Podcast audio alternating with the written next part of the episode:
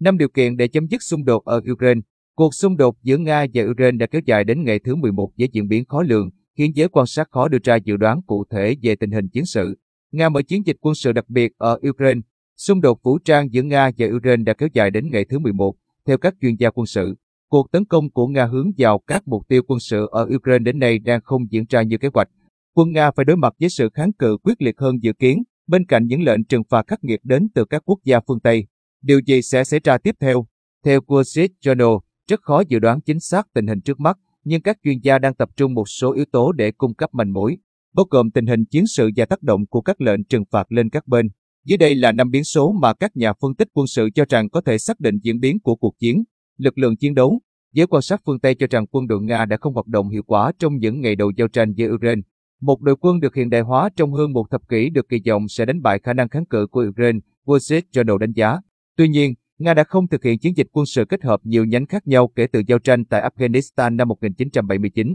Chúng tôi ngạc nhiên khi thấy quân đội Nga không được đào tạo bài bản, không được chỉ huy tốt cùng khâu hậu cần thiếu hiệu quả. Đó là thất bại ở khâu lên kế hoạch, hoặc Nga đã đánh giá thấp Ukraine, ông Clark, cựu giám đốc của Royal United Peace Institute cho biết. Theo ông Clark, lực lượng quân đội Nga đã được hiện đại hóa, nhưng dường như chưa khắc phục được điểm yếu trong quá khứ. Richard Sirefer, cựu phó chỉ huy quân sự NATO, nhấn mạnh người Nga cần phải học hỏi.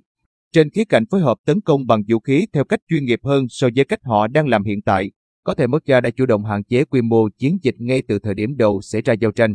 Dễ mong đợi Ukraine sẽ kháng cự ít hơn so với những gì thực tế Nga đã trải qua. Quân đội Nga có thể duy trì chiến thuật này, rồi kỳ vọng phía Ukraine sẽ kiệt sức. Theo một số nhà phân tích quân sự, một kịch bản dễ xảy ra là Nga sử dụng hỏa lực mạnh hơn để tiến sâu hơn vào Ukraine, bao vây các thành phố hoặc sử dụng vũ khí hạng nặng chống lại họ.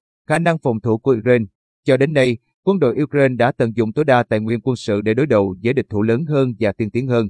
Quá trình tiến quân chậm của Nga là minh chứng đầu tiên và quan trọng nhất cho khả năng phòng thủ của quân đội Ukraine. Ông Sirev đánh giá, tinh thần là yếu tố quan trọng trong chiến đấu và người Ukraine tin rằng họ sở hữu yếu tố này.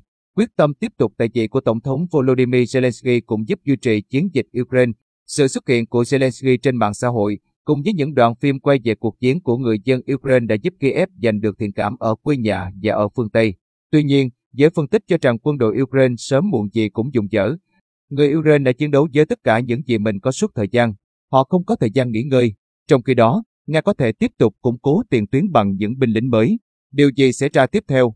Giả định phổ biến là Moscow sẽ tìm cách thành lập chính phủ mới ở Kiev để điều hành phía Tây Ukraine, đồng thời sắp nhập phần lớn lãnh thổ nước này ở phía đông sông Dnipro. Một giả thiết khác được đưa ra là quân đội Ukraine sẽ tăng trả và cuộc nổi dậy bắt đầu, buộc quân đội Nga phải tăng cường lực lượng để chiến đấu và kiểm soát. Phản ứng của phương Tây Chính phủ ở các nước phương Tây đã loại trừ khả năng can thiệp quân sự trực tiếp vào Ukraine, bao gồm cả phương án hình thành dùng cấm bay khiến họ xung đột trực tiếp với không quân Nga. Thay vào đó, họ lựa chọn cung cấp vũ khí để giúp người Ukraine tự vệ và tăng cường quân số ở các quốc gia cực đông của NATO. Giới phân tích nhận định Nga sẽ tìm cách đóng cửa biên giới Ukraine, Ba Lan để ngăn chặn vũ khí phương Tây tràn vào. Đó là bước đi có thể làm tăng nguy cơ xung đột leo thang khi có tác động đến các nước NATO, trong đó có Ba Lan. Vũ khí lớn nhất mà phương Tây triển khai là một loạt các biện pháp trừng phạt nhằm vào nền kinh tế của Nga và các lãnh đạo của nước này. Các lệnh trừng phạt đã nhằm vào ngân hàng trung ương, các ngân hàng thương mại, các nhà lãnh đạo chính trị và kinh doanh của Nga. Người Nga đã xếp hàng dài bên ngoài các ngân hàng để rút tiền, trước nguy cơ lạm phát có khả năng tăng cao. Nước Nga sẽ cảm thấy gánh nặng kinh tế đã ở ngay trước mắt. Các biện pháp trừng phạt đó có thể tăng hoặc giảm tùy thuộc vào hành động của Nga. Tất nhiên, các nước phương Tây cũng phải trả giá ít nhiều. Các biện pháp trừng phạt có thể làm gia tăng lạm phát. Đó là chưa kể Nga có thể trả đũa bằng cách cắt nguồn cung cấp năng lượng, dẫn đến việc phân phối điện ở châu Âu. Dù vậy, những biện pháp trừng phạt có thể không thay đổi lập trường của chính quyền Tổng thống Putin. Putin và những cộng sự của ông, ít nhất là những chính trị gia hoặc tướng lĩnh xung quanh ông, chưa bao giờ cúi đầu trước các lệnh trừng phạt. Diêm Sơ, thành viên cấp cao của Viện Chính sách Đối ngoại Estonia, khẳng định phong trào ủng hộ dành cho Ukraine đang lan nhanh ở các nước phương Tây khi người dân Ukraine được coi là nạn nhân của cuộc chiến phi nghĩa và vô cớ. Điều đó có thể củng cố nền tảng, giúp các chính phủ duy trì các biện pháp trừng phạt. Tuy nhiên, theo thời gian, sự đoàn kết đó có thể bị xói mòn khi các nước đối mặt với những khó khăn kinh tế. Bất kỳ nền hòa bình mơ hồ nào được Moscow áp đặt lên Ukraine có thể khiến phương Tây tranh luận về cách điều chỉnh lệnh trừng phạt. Theo các nhà phân tích, một quốc gia có thể có ảnh hưởng lớn hơn đối với Nga là Trung Quốc, nơi giới lãnh đạo nước này đang lo ngại về diễn cảnh leo thang quân sự, phản ứng trong lòng nước Nga. Đây vẫn là ẩn số. Phương Tây không chỉ khó khăn trong việc xác định lập trường của Nga, mà còn chưa biết điều gì sẽ ảnh hưởng đến những quyết định ở Moscow. Phần lớn người Nga lấy thông tin của họ từ các chương trình truyền hình bị kiểm duyệt. Vì vậy nhiều người sẽ tin rằng những khó khăn kinh tế mà họ đang phải gánh chịu không phải do lỗi của chính phủ của họ mà là của phương Tây, Wall Street Journal phân tích. Ngoài những khó khăn về kinh tế, bất kỳ chiến dịch dài hơi nào ở Ukraine cũng khiến nhiều binh sĩ Nga thiệt mạng. Một yếu tố mà trong quá khứ đã làm lung lay ngay cả những người vốn thường ủng hộ Tổng thống Putin. Đàm phán hòa bình Nga và Ukraine đã bắt đầu các cuộc đàm phán hòa bình. Nhiều nhà phân tích bi quan cho rằng đôi bên có thể chỉ tìm đến một giải pháp tức thì. Các biến số trong cuộc đàm phán chủ yếu phụ thuộc vào hai mục tiêu của Nga, sự trung lập của Ukraine và lãnh thổ Ukraine. Nga đã sắp nhập bán đảo Crimea vào năm 2014 và có khả năng Ukraine chấp nhận điều đó. Nga cũng có thể tìm cách sắp nhập thêm những vùng lãnh thổ xa hơn ở phía đông sông Dnipro. Angela Center, chuyên gia về các vấn đề Nga tại Đại học Georgetown, cho biết có thể Nga sẽ cố gắng chia Ukraine thành nhiều phần và để yên cho phía Tây Ukraine, nhưng điều này có thể dẫn đến một chính phủ nghiêng về phương Tây ở thủ đô Kiev.